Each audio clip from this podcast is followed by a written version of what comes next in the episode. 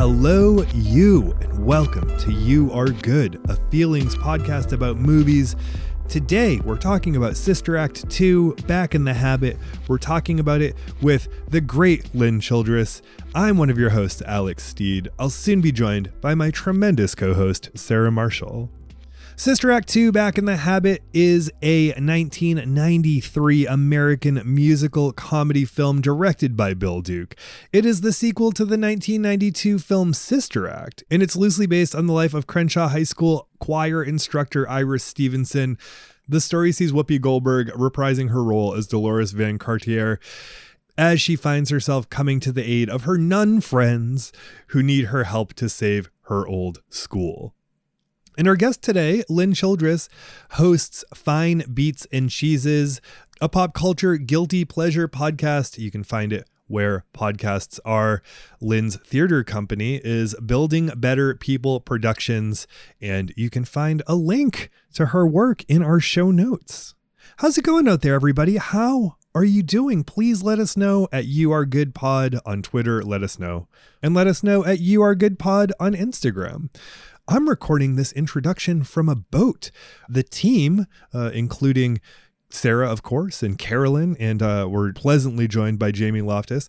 We've launched the You're Wrong About tour, which starts on the JoCo cruise, which is actually an amazing event. We're surrounded by incredible performers. It's been really great to catch a lot of folks that we know or uh, only know from the internet, but really admire. Uh, it's been a lovely experience. And so we kicked off the You're Wrong About tour here. We're going to go to the uh, Midwest a little bit later this month and then uh, to a bunch of different places this spring. Please check the locations in the show notes if you haven't already. There are a few venues that have tickets available, there are others that are very sold out, but we are looking forward to seeing you out on the road. And I bring this up because we also did our first You Are Good event. We were joined by Josh Gondelman. Um, if the recording sounds good, we'll probably release it as an episode. Sticking with theme, it was a little less about feelings. It was a lot more about uh, Steven Seagal because we covered Under Siege. And uh, it was an incredibly fun conversation. I hope that it is a harbinger of things to come for You Are Good live events. One other little bit about live events. This event that I'm hosting with Woody Sticks called Steady Bad Luckers, where Woody and I tell each other about um, interesting and fascinating losers that history has forgotten because we find that sort of exercise resonant in a way. We find it therapeutic. Uh, we're going to have this fun event. It's called Steady Bad Luckers. Woody is a blast. I think I can be funny sometimes. in a live setting. We are going to be in San Diego on March 16th. We're going to be in LA on March 17th and March 18th, and we're going to be in San Francisco on March 19th. You can find a link to venues and tickets in the show notes. I really hope we get to see you there. Please come and see us. See us tell stories and uh, uh, hopefully make each other laugh and maybe even make you laugh. Or at least, you know, think about life. Maybe a little bit of this and a little bit of that. You Are Good is made possible with your support. Thank you to everyone who supports us on Patreon or on Apple Podcast subscriptions. In exchange for your support, you get bonus episodes. We recently did a bonus episode about Sex and the City. Keep an eye out for your March bonus episode, you know, sometime in March. Anyway, Thank you so much for making the show possible by supporting us on Patreon and Apple Podcast subscriptions. We appreciate you so much. I hope everything is going all right in your world. I hope uh, if it's bumpy, you know it will go all right again. We're so thankful that you listen to the show. We are so thankful that you help make this whole thing possible. We are grateful to you. We are grateful for you. And don't forget that you, my friend, are good. Time to get into the advertising corner. We would like to thank the .gay domain for sponsoring this episode. Since launching in 2020, over 18,000 individuals, organizations, and businesses have registered a .gay domain name, and they are just getting started. The .gay domain is committed to providing a safer internet for LGBTQ communities by banning and taking down hateful content. So if you're sick of using a domain that doesn't represent you, switch to .gay today.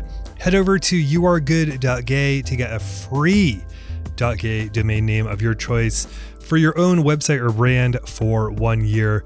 Make .gay your online identity because .com is not gay enough. And we would like to thank Queer Candle Company.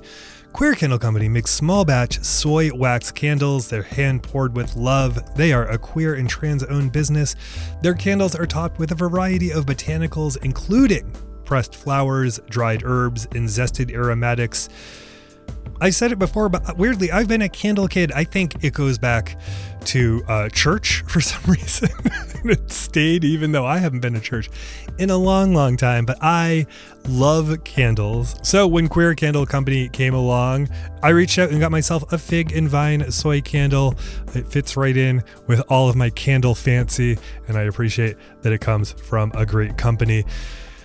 Queer Candle Company donates 10% of their monthly profits to the Sylvia Rivera Law Project. They sell DIY refill kits online, so any candle is endlessly refillable. You can use our show code You Are Good, all one word, at checkout to get 10% off first orders on the Queer Candle Company website. So find yourself a candle, find yourself many candles at queercandleco.com or on Insta and TikTok at Queer Candle Co. Thank you so much, Dot Gay. Thank you so much, Queer Candle Co., for uh, making the whole show possible. We appreciate you.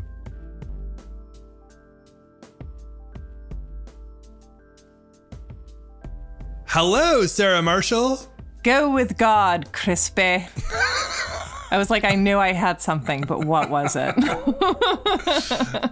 that was wonderful. So, if you haven't read the title, you know from Sarah's reference. Hopefully, the real ones know that we are watching Sister Act 2, my favorite Pitch Perfect movie. Back in the habit. and we are so lucky to have been brought this movie. Uh, just a quick reminder: we we have our guests bring us their favorites. Don't disavow Sister Act two back in the habit. oh no, not not disavowing at all. I just so you know when someone's like, "Why didn't you do Sister Act one? Why didn't you pick it?" I'm like, guests bring us their favorites. They're like, "I'll be lost. I'll have no ability to catch up on the intricate yeah. canon of the Sister Act cinematic universe. I wish." Don't worry this this movie follows every beat of Sister Act 1 while acknowledging it's doing it, and I love that. Lynn, who are you, and why did you bring us Sister Act 2? My name is Lynn Streeter Childress, and I am a practitioner, which is a big word. I do theater for for young audiences, Amazing. and I write and I direct, Amazing. and all of the stuff that I do um, is um, about character developing things like empathy and kindness and understanding, because that's what we freaking need. And I brought Sister Act two because literally I dreamt about it. I brought you another movie and I woke up in the middle of the night. I was like, I want to do Sister Act 2. Amazing. And I will tell the story about how my then she's gone now, but my 79 year old grandmother totally shaded this movie. Mm.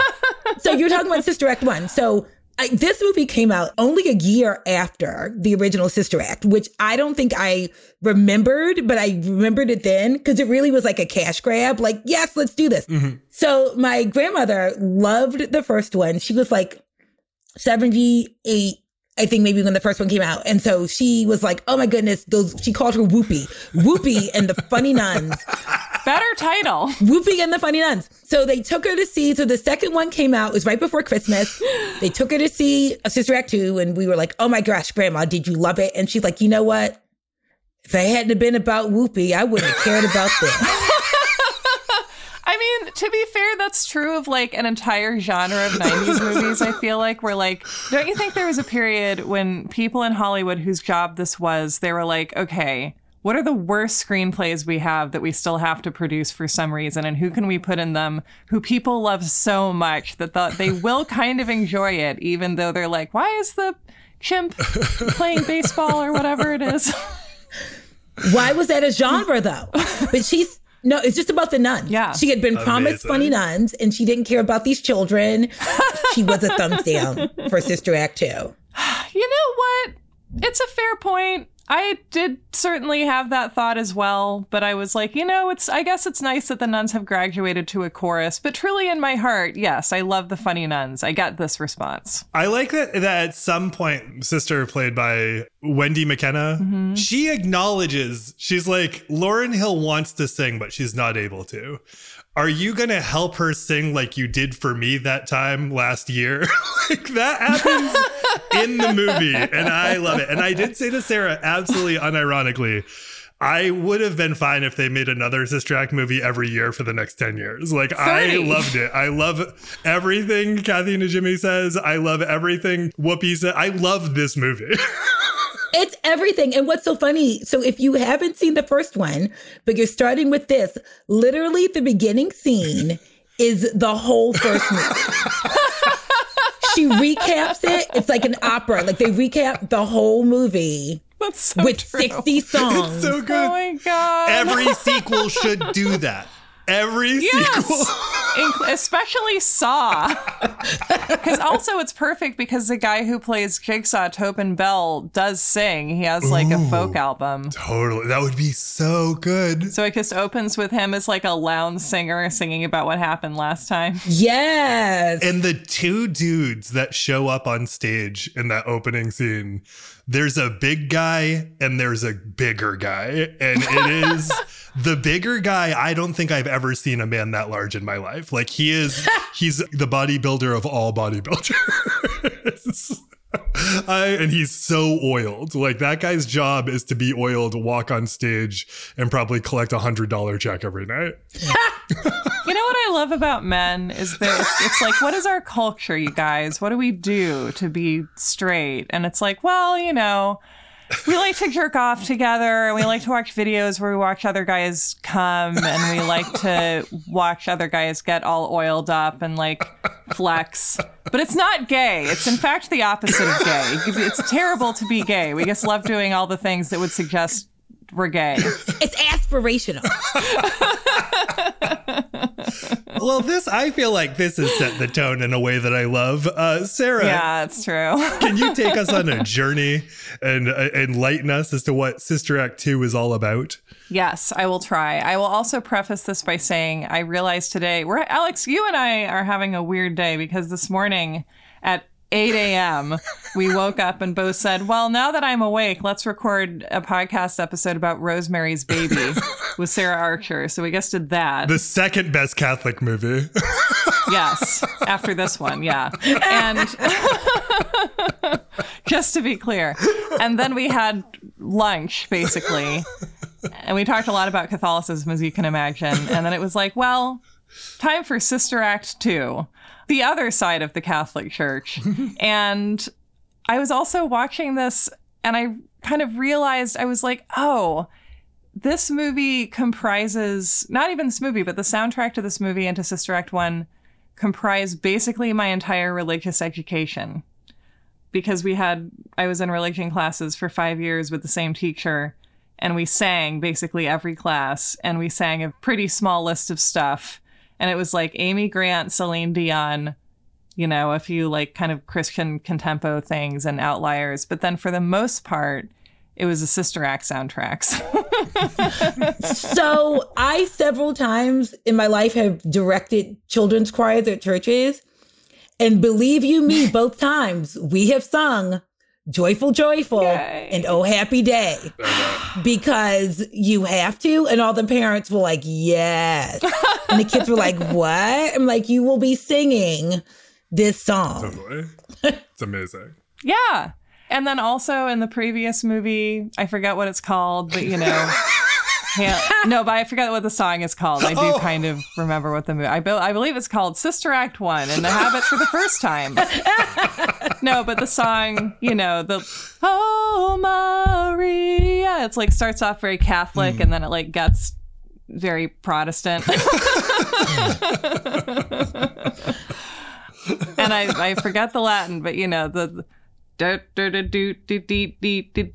Sanctus, Sanctus, Dominus. It's like infectiously joyful music. It reminds me of the music in Newsies, where it just like, you know, I feel like the theme of both of these movies is like, there can be settings that reward a particular kind of excellence that's like very disciplined and orderly and about authority and like glorifying God by being like afraid of what priests will think. and this movie is like, these movies are like, no, we like to show that we're happy and to perform as ourselves in our normal clothes, which I love because I fucking hate, I hate choir outfits. They're always terrible. Oh, I love that. And then as we discussed this, I watched it with my 10 year old and um his comments were hilarious. And he was like, Are they going to let them? Re- Is it against the rules for them to take their, off their robes? I'm like, No, we're fine. That's amazing. In the Sister Act world, we are fine. Yeah. So, I mean, the plot of Sister Act 1 is that Whoopi Goldberg is a singer who's like in the lounge act, and then she is has to be she has to be put in witness protection, right? Yes. and so they're like, okay, you're gonna go be a nun. And she like becomes their new choir director and she teaches them to be this amazing choir. And there's like Kathy Najimy, the woman who wants to sing too much, who I identify with. and then there's Wendy Makkena as the woman who has a beautiful voice but is afraid to sing. And so Sister Mary Clarence, as she's now going by as her nun name, like helps her to sing. And Mary Wickes from The Hunchback of Notre Dame and Little Women as one of our old nuns. And because yeah, I love I love those nuns. my grandmother had something. Yeah. We need the funny nuns. So that's the premise of that movie. And, you know, there's various conflicts. Maggie Smith is the Mother Superior. And she's like, I'm, you can imagine what her role is. I just say Maggie Smith, and you know. She's like, I'm Maggie Smith. You were wonderful. So, Sister Mary Clarence has been freed from the Order of Nuns, which she like wasn't psyched about, as you can imagine, because you really have to. You have to want to be a nun. You know, it's like being a marine. it is weird how like being a nun is kind of the like feminine equivalent of being a marine, kind of throughout history. Do you have what it takes to be a nun? you're an army of, of a nun when you're a nun. Very well done. So basically, Alex, well, why don't you describe the opening of Sister Act 2, Alex? Because you really loved how this went. I uh, love like this is okay. So this is such a movie that was made exactly one year after the first successful movie. Absolutely. The setup is she's out doing her thing, making money, being a showgirl, She's a headliner, Alex. She's a Headliner. headliner. headlining very success, very successfully, turning her last year into a beautiful show. Evidently, and the nuns from the first movie show up and with no drama or disagreement are like we need your help at this private school that we're all teaching at now and she's like okay that's it. She does, like her lawyer's there who's played by eldon from murphy brown which is great. Or her her manager's there who's played by eldon from murphy brown. Eldon, yes. Who needs to he's like all the business needs to go through me. You think that that's going to go somewhere? It doesn't. It doesn't go anywhere. No, they're just like we need you and she goes. I know! They fucked that up. Where did where's Eldon Bernecky? Um, he's painting something. Yeah, that's true. He's went back to painting the living room. Anyway they they get her they get her back in the habit Right. And I don't understand. They keep saying it's the only school in the neighborhood. I'm like, how is it the only school in the neighborhood? like, I couldn't understand. There's not a public school in the neighborhood? They were like, we have no time to set up this drama. We need to get, we need to get her back singing. Well, it's like the edits that the screenwriter had to make like happened in like a really fast phone call. yes. Like somebody was like, "Why do they have to keep the school open? Aren't there other schools?" And he was like, "Uh, no, No. just put that in. No more schools." And I, I think I feel like we talk about this a lot on the show, or specifically, I bring it up a lot. How like if you're not enjoying a movie if, or if you're not psyched for it, you're like, you can be a stickler for plot. But if you're strapped in and like psyched for the ride, you're like, yeah, I don't care. Whatever. It's the only school. Great. Sounds good. Exactly. Yeah, I never once, outside of just being entertained by the fact that that's the transition, I never once held it against the movie. No, because it's really like all of the plot stuff. Okay, so basically, yeah, she like comes to the struggling school, and then they're like, oh my god, they're gonna shut the school down. We have to like prove the school's worth by getting the choir really good and then winning the singing contest. Of course. And Sister Mary Clarence has a class of unruly teenagers. Oh my gosh. Which is also amazing because everyone's like, get ready. There are maniacs in there. It's a house of a thousand maniacs. And then she goes in and they're like singing and doing their makeup. but they, they do glue her to the chair though. they do. They do. They do. and this was this was the era. This was like from like Stand and Deliver until that Michelle Pfeiffer movie. Like this was Dangerous Minds. this was the decade mid 80s to mid 90s the decade of like ruthless kids and this movie is like a parody of that accidentally It feel, yeah.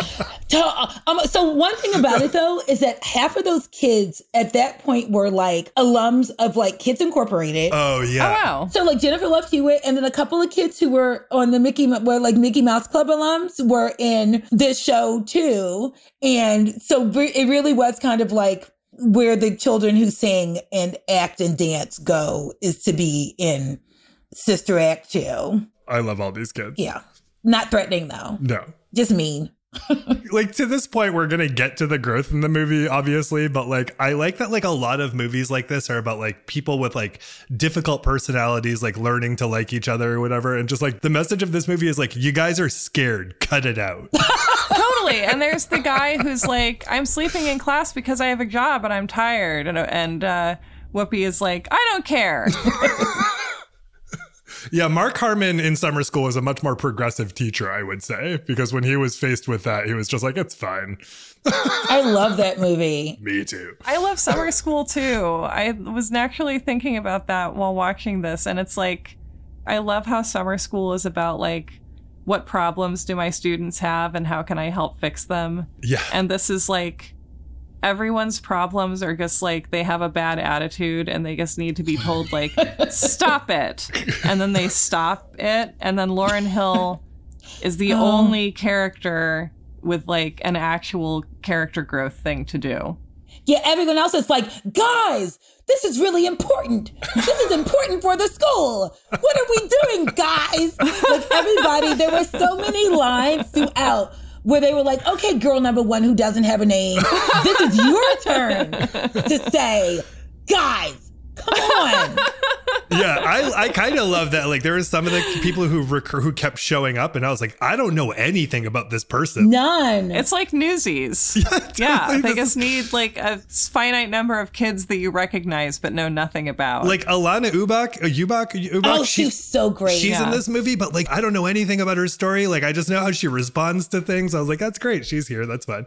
I love it. and the, the girl who sings um, "His Eyes is on the Sparrow" uh, with Lauryn Hill is. Do Do you know the band, the War and Treaty? No. Mm-mm.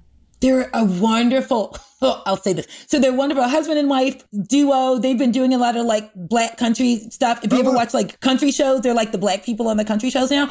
yes, and they're husband and wife. Anyway, Tanya Blount, who is the one with the short hair who sings with Lauryn Hill in this, Hmm. she now 30 years later is in this band with her husband. But if you look up like country stuff lately, award shows, it's like her and her husband. They're the oh, black people. That's fascinating. amazing And it's it's funny. It's like to that point, like like Lauryn Hill's. Every time you bring up this movie, someone's like, "Oh, like Lauryn Hill is in Sister Act 2. and I haven't seen Sister Act two. I think since it came out, and so I didn't know who Lauryn Hill was. So I just mm-hmm. kind of imagined that Lauryn Hill's like in this movie in passing, and like no, it's like Lauryn Hill is in this movie. Like this movie Yeah. has a superstar in it in presence. yeah So she had been on As the World Turns. oh wow before this. So like late 80s, so early 90s. That's where we knew her as Kira from As the World Turns, the troubled teen from As the World Turns. And so we were like, look at Kira got a movie. Come on, Kira. and then that was 93. So then Fugees, the album came out, what the score came out like 96, right? 95, Yeah. 96. So, so not long after. Like minutes after this movie came out. Yeah. So like a couple of years later, it was like, oh crap. It's crazy. Yeah. Oh, wow. Anyway, Sarah, sorry to take so much away from your process. No, but this is all, this is the process, baby. Yes. And I will also just point out casting wise that Sheryl Lee Ralph plays Rita, Lauryn Hill character's mother. And she was in Dreamgirls and won a Tony for it, I oh, think. wow. I don't know if she won. I know she was nominated. I know Jennifer Holliday won, but I don't know if Sheryl Lee Ralph won. Mhm. But yeah, she was the original. She was the Beyonce. If you've seen the movie Dreamgirls, Sheryl Lee Ralph was Beyonce's character in the Broadway version of Dreamgirls. Wow. Yeah, she's Deena, and she's freaking awesome. And what's so funny is, so you talk about her in this movie, is all the memes that came out. So when Sheryl Lee Ralph won her Emmy last year, and she sang her acceptance speech. So in Sister Act 2, she doesn't want her daughter to sing. And people are like, How dare you sing you wouldn't let Rita go to that choir concert? Sheryl Lee Ralph. So yeah, it's funny. And I love how that's like continuing the tradition of having the parent who's like against singing and dancing in the movie being like a Broadway legend. And specifically, I'm thinking of the parents in Dirty Dancing being Jerry Orbach and Kelly Bishop. That's great. Ridiculous. yeah.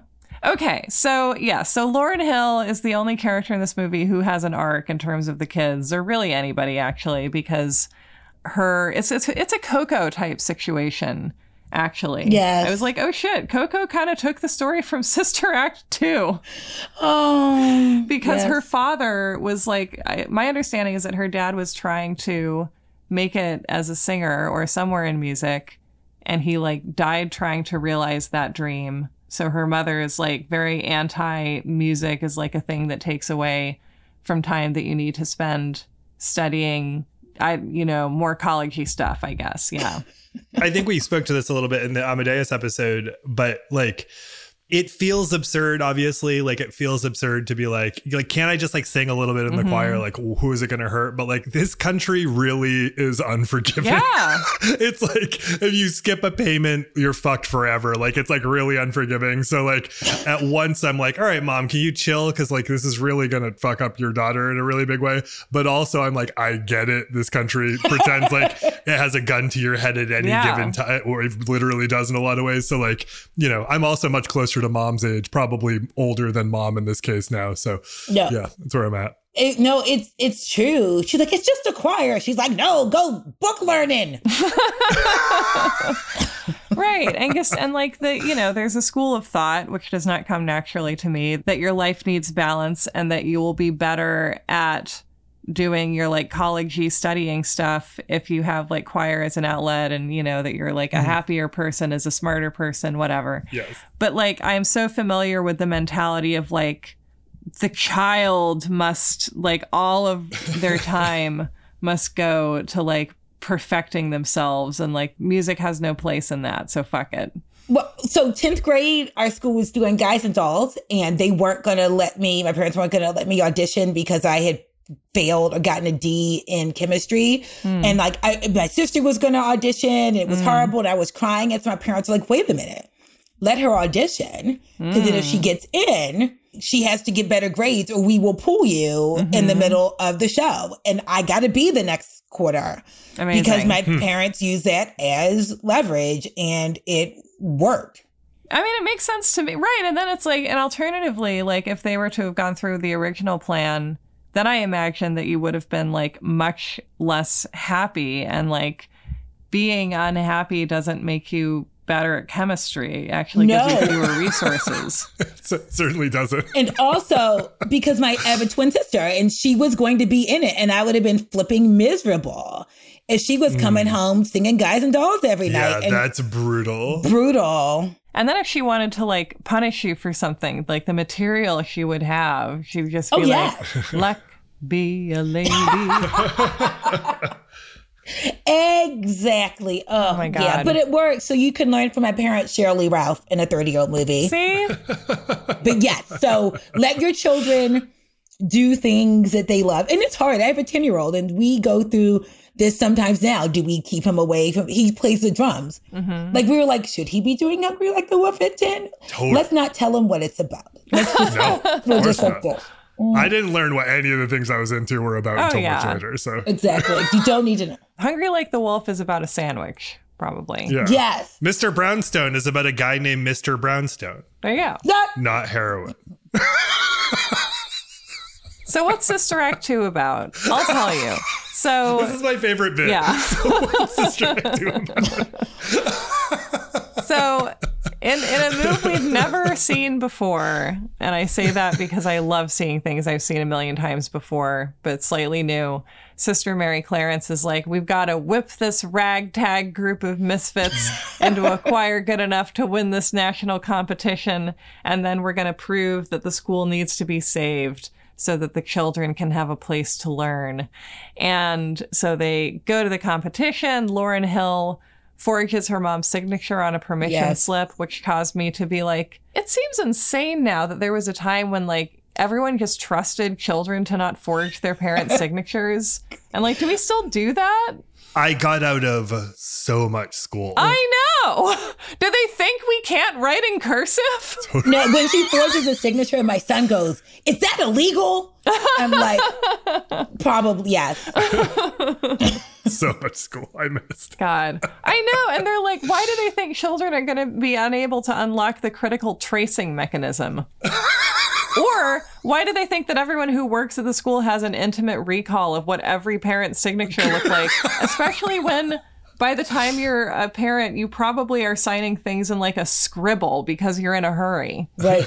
So she forges her mom's signature, and then at about the same time, James Coburn, who's like, what is his job? He's the boss of this diocese or something. Right. He's like, so Barnard Hughes is the principal, but mister mm-hmm. Crisp is like the school administrator. Like, I mm-hmm. don't understand, but like, he's, he's not religious. Right. He's not a man of the cloth. He's the only man in this movie with no cloth, aside from Eldon. And so at, at the same time that that's happening, he works out that actually Sister Mary Clarence isn't a nun. She's a Las Vegas showgirl. And so he's going to like pull the kids from the competition or like fire her. And at the same time, all of the priests or brothers or whatever figure out that that's happening. So they like all barrel down to Hollywood in a rented van, which is just fun. And we finish, as all my favorite movies do, at a singing competition or a concert. Yep. Family Von Trapp. Oh my God, it is. Yes. And they have to save their school by singing. And they're like, wow, these other choirs look so great. They're so professional. They're singing the song we're going to sing. And they're singing it so perfectly and almost robotically when you think about it.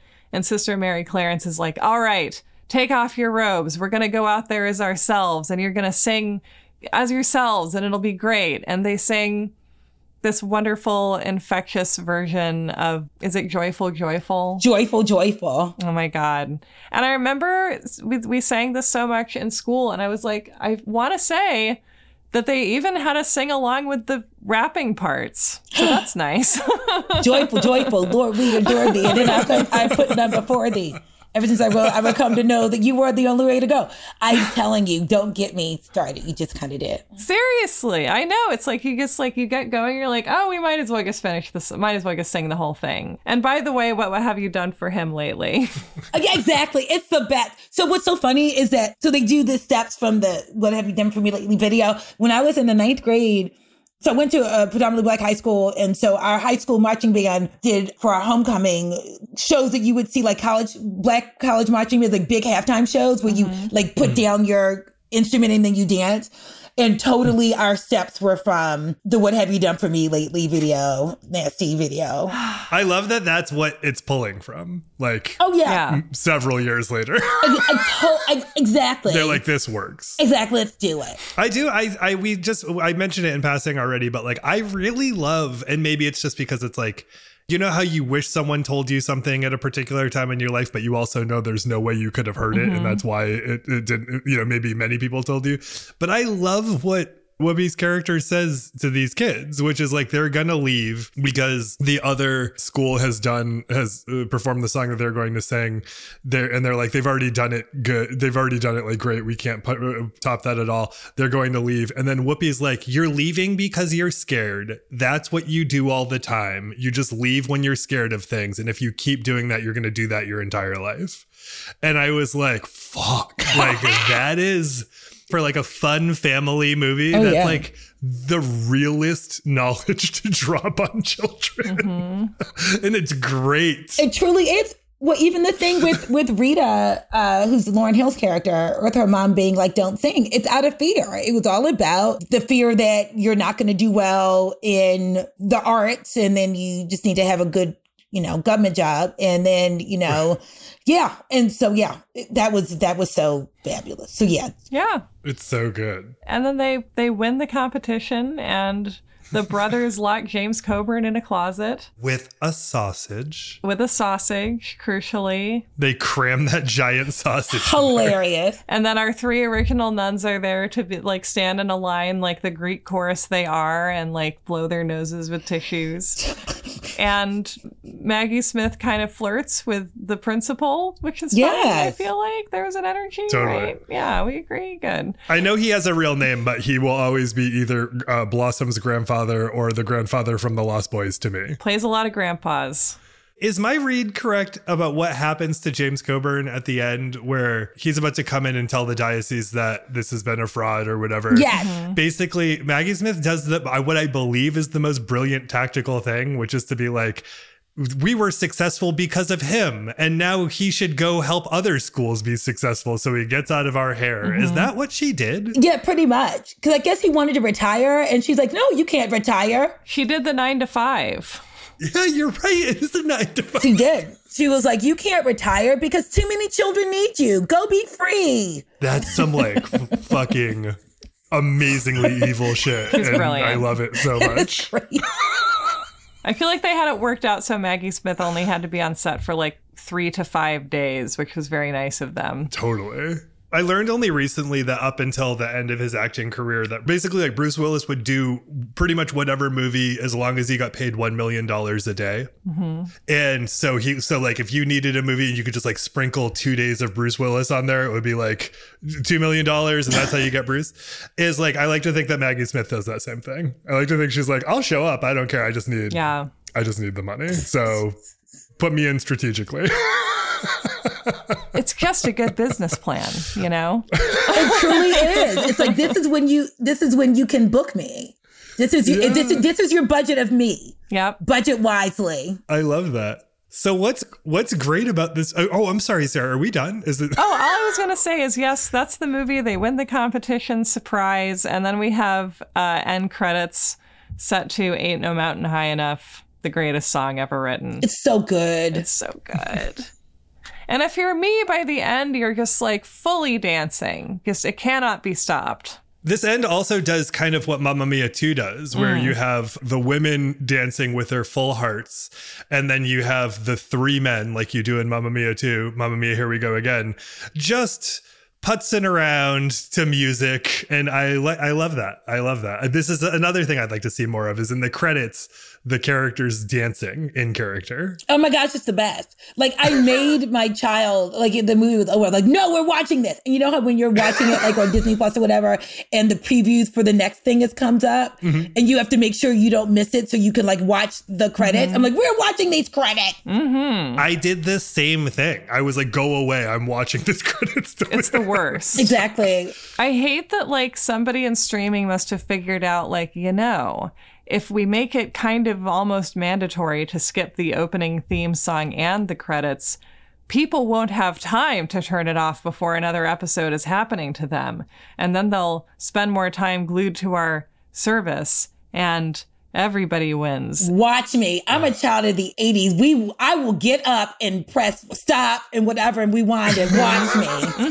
Mm-hmm. Watch me, Disney Plus. I deserve to see where it was filmed. I deserve to see who the director is thanking. It's my right. I want to know who voiced Whoopi Goldberg in Swahili. Absolutely. Truly.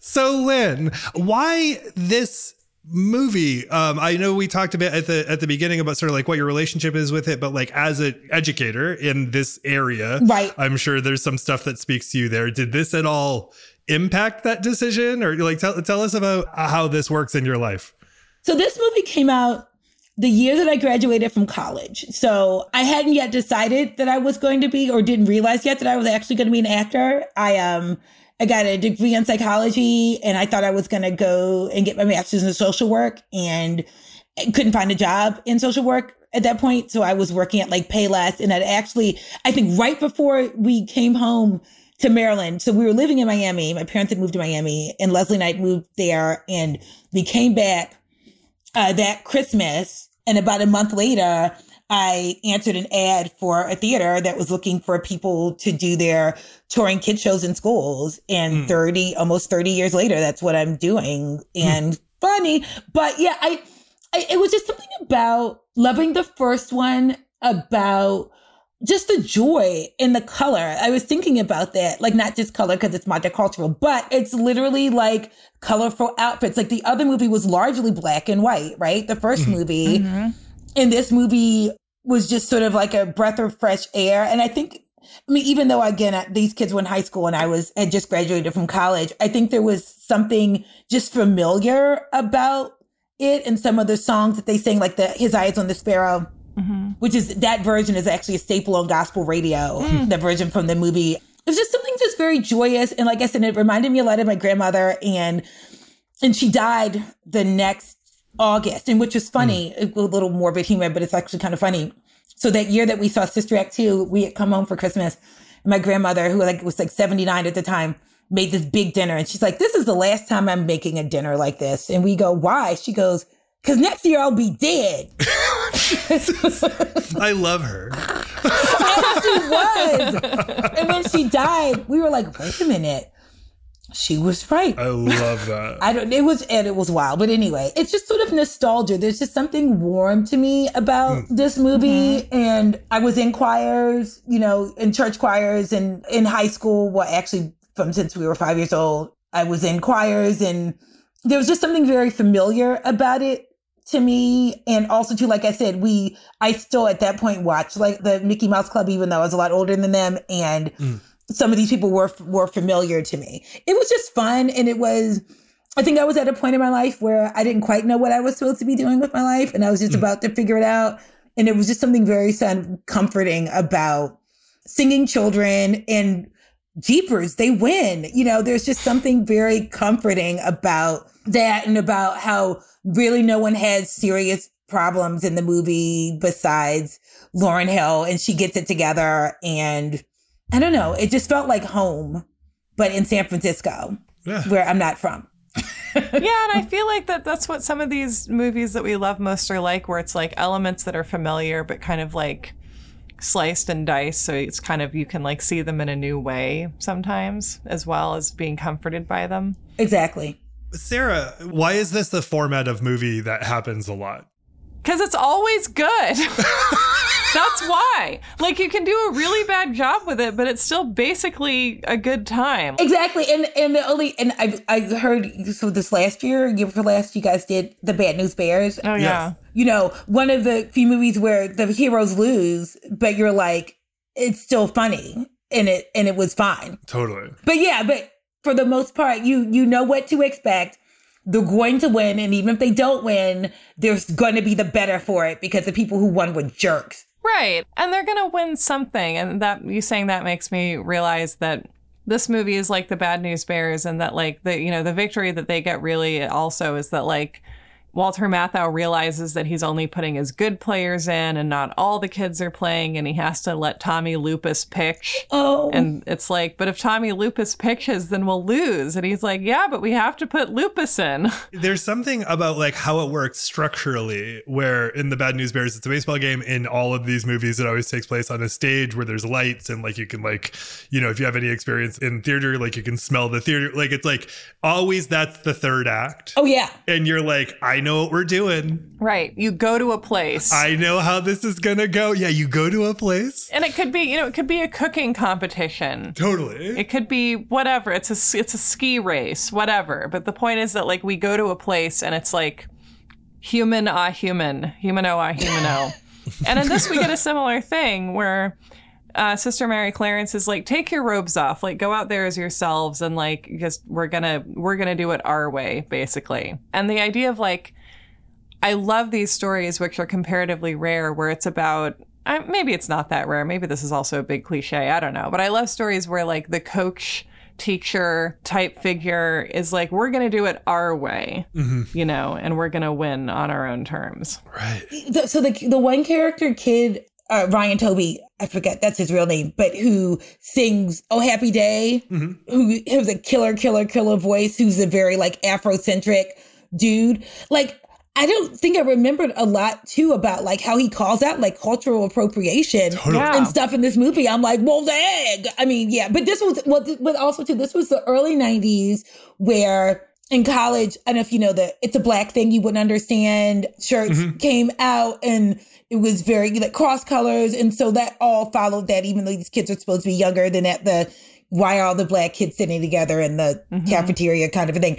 But it was very I don't know. It's, I guess I didn't sort of remember all of that. I was like, but this was pretty kind of like current that he was kind of like the Frank A. Yeah, you I know, love it. who was not a good rapper. I'm sorry, Frank A. Oh my god, it's harsh. I'm like, oh no, no, no. Mm. I want to say like like how big Afrocentrism as popular culture was is that I went to a nearly 100% white school in rural Maine and there were kids who had almost fully shaved heads but not totally with X from Malcolm X on their heads, white kids. Yeah. Like that's how prevalent Yeah, like from like 90 to 94 yeah. Mm-hmm. Afrocentrism as pop culture was. Well, yeah. So Arrested De- groups, Arrested Development, yeah. Tribe. Yeah. PM Dawn. Yes. Yes. Yeah, that's so wild. But yeah, Frank A. I'm sorry. Yeah. A. was a bummer. No, but he tried though. But he was. He did. But I. But and that's what I love too, though, is that there wasn't a lot of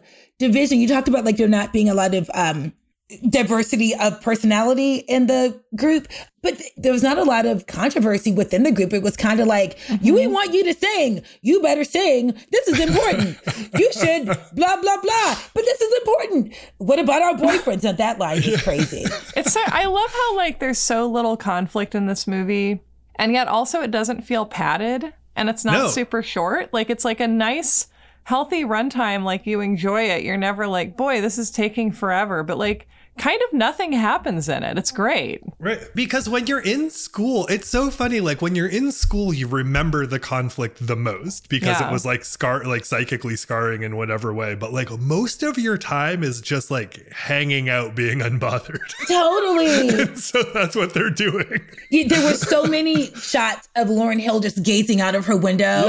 Her window just happened to be like looking out into the street where everyone hang, hung out. and at first it was like, oh, I can't believe these people are siding with this nun. And then it was like, oh, I can't believe the people are singing without me. I'm so sad. But there were so many sad Lauryn Hill. They're like, how do we frame Lauryn Hill's gorgeous face Exactly. time and Yeah. time again? Let's have her longingly look out a window. Totally.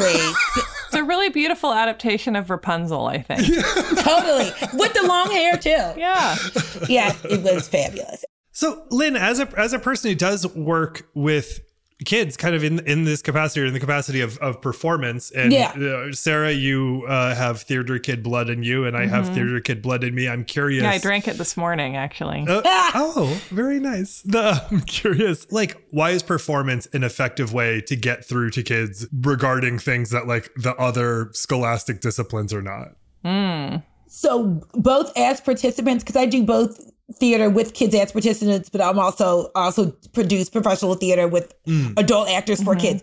And um it just kind of breaks through all of the crap. So as audience members they get to like see it like writ large and like be a part of it and it kind of like just seeps into your brain and you get to consider things that you wouldn't consider maybe if they were like written or like preached to you but you see them in front of you and you're like oh and then being a part of it so many kids their eyes just sort of light up when you let them be and be silly and mm-hmm. and say I don't care if you're good, quote good unquote, just like do it. And then it's mm-hmm. good because they do it. It's Yeah. it's wild. Yeah. Like my kid is not a my kid is a drummer. He he does shows because I I was gonna say I make them, but no, because I do them. But yeah, there's just Mhm. something about it. And and some kids decide that it's not for them.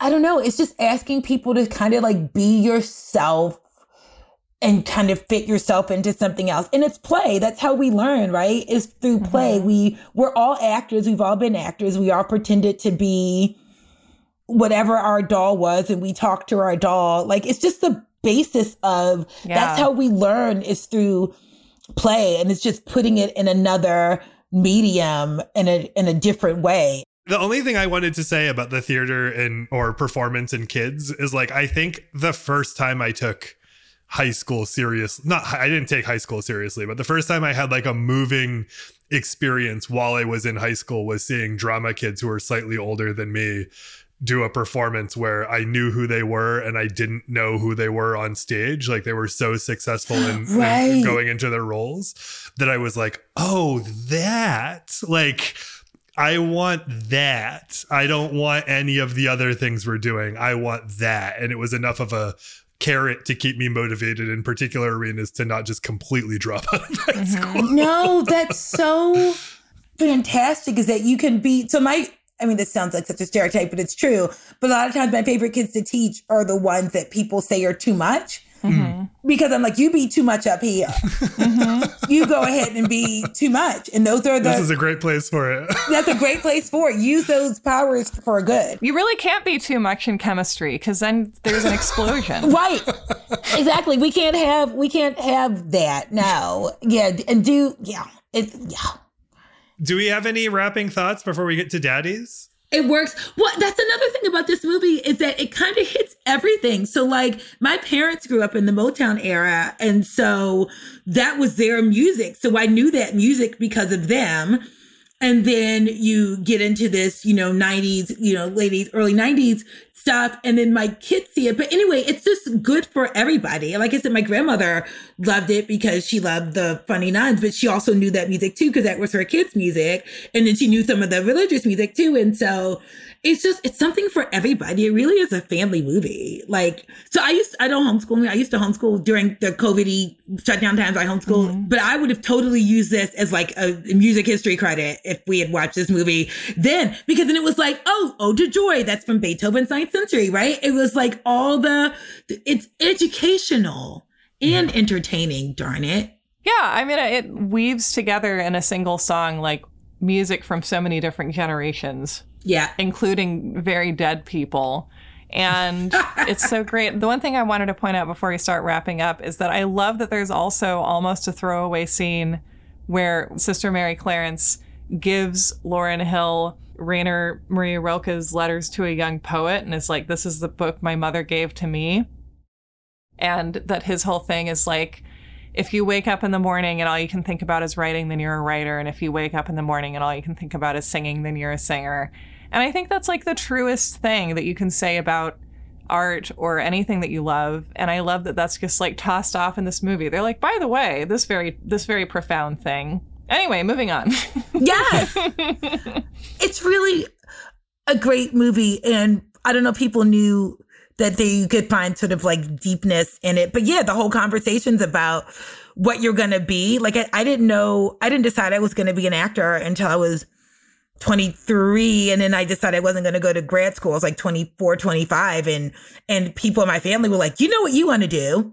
Get you a good government job and get that for 30 years and then in 30 years you can retire and then you can do what you want to do." I'm like, "No. That's not what you tell a 24-year-old who wants to act." Uh, Or they were like, "You should be in the military." I'm like, "Have you met me?" I've no. But all that to say, I, I went through those conversations and so did my sister, the writer, um, about doing things that nobody else that we knew had done for a living and Mm. people being concerned about you like Sheryl Lee Ralph was in this movie, but also harshing your mellow, right? And not just sort of like letting you do it and letting you be it. So that, that actually sort of spoke to me then, even though I didn't quite realize it because I was about a month from becoming a professional actor. And, but now looking back and again, having those conversations is what do you say to your kids? when they're not doing the things that you think they should do.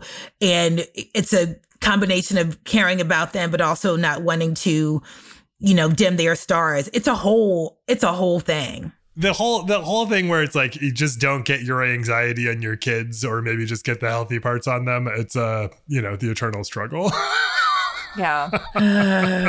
and as with everything else, as a journalist, like everything you depict will come through your own subjectivity and your own limitations as an observer. And so, like, there's no way to not do it. You just have to be, like, very thoughtful and very humble about it. But, like, you're always just going to get, there's always going to be some of it, and you just have to deal with it. I feel like it's a similar thing with this, where there's just like areas in life where you're like, I am going to not do that thing. And then for your whole life, you're like, shit, I am doing that thing. Oh no. And then you freak out and you have to somehow like find an equilibrium of like, I'm doing that thing. Let's think about how I'm doing that thing and how I can do that thing to a minimum. Exactly. Oof. all right so we know that god is the father in this movie That's so true. who is the daddy lynn do you want to kick us off on this one Do you know, I kept changing my mind about who the daddy was, but I present that Barnard Hughes, the principal, is the daddy, Mm. and because he is well, he's well-meaning, but often gets it wrong. But at the end of the day, is so happy that his children are happy, and he changes and reverses his previous course because he sees that his children are happy. Aw. that's a tremendous daddy selection Yeah. tremendous i'm gonna say just for this line just for this line my favorite line in the whole movie you don't need to bite the donut to know that it's sweet Mm-hmm. Kathy Najimy as a daddy, Yes. who also at some point when the less good rapper uh his outfit tears and she has Yes. that electrical tape ready to go and she pulls it up. The best. That is a daddy move. Her her physical comedy is so great and just every again, every line. And as a person again who's like you know when you think about you know how how does the church deal with sexuality in like actually like a very unhealthy way when you think that she like acknowledges the sexuality for the kids it's Yes. yeah, it's there's these like cool little things that she does that shows a fabulous aspirational energy Yeah. Freaking awesome. I mean, I, I'm left with the obvious selection, which is Sister Mary Clarence herself, Whoopi Goldberg, who's just like, like I don't know, what an interesting period this was in movies for her because she just, I, I swear to God, it's like she's given all these movies to do where like she's the missing ingredient, and it's not like these are movies where you're like, yeah, they could have used. A lot of other people and this would have worked. It's like I cannot think of a single other person Right. this would have worked with either of either of these movies and most of the other stuff she was in. i think you're the youngest person sarah you're like you're the youngest age to know to be aware that that whoopi goldberg was a superstar Yes. a lot of people just know her as being sort of on on the view but like she was like what she was a superstar for years on the stage and then was in ghost and just mm-hmm. fucking and then uh, the color purple like she The color was purple. The color purple. gigantic for a long time And she was in, it, it felt like a movie a week. lynn thank you so much for bringing this movie to us and for hanging with us It was fun as heck. It was the best. that's why we do it this is the joy bomb that I needed. And talking about the movie like was even better than watching it, which is really saying something. yeah for sure So much freaking fun. All right, everybody. That is it for this week's episode of You Are Good. Thank you so much to Lynn Childress for being on this episode. Lynn, we are so happy that you were able to join us to talk about this phenomenal movie that only got 18% on Rotten Tomatoes. And I think that's bad, honestly. I think that that's a bad assessment that everyone made. This movie is a hoot. Remember to check out Lynn's podcast, Fine Beats and Cheeses, the pop culture podcast that she hosts with Leslie Streeter, her sister, who was on this very show talking about widows. We love Leslie so much. We love Lynn. We are grateful to them both for having graced our presence here on You Are Good. Thank you to Carolyn Kendrick for producing this episode. Thank you to Miranda Zickler for editing this episode. Thank you for uh, reaching out and telling us how you're doing on Twitter at You Are Good Pod, on Instagram at You Are Good Pod. Thank you to Fresh Lesh for providing the beats that make our transitions sound so sweet. Thank you for supporting us on Patreon. Thank you for supporting us on Apple Podcast subscriptions. Again, you get bonus episodes and you make this whole show possible. We appreciate you. Thank you for everything you do. Next week's episode will be about everything, everywhere, all at once. Rare that we do a movie that is newer. We're doing it with Marie Naomi, who we adore. We had a lovely conversation about this one, and I can't wait to share it. Thank you so much for being here, everyone. We appreciate you. You, my friend, are good.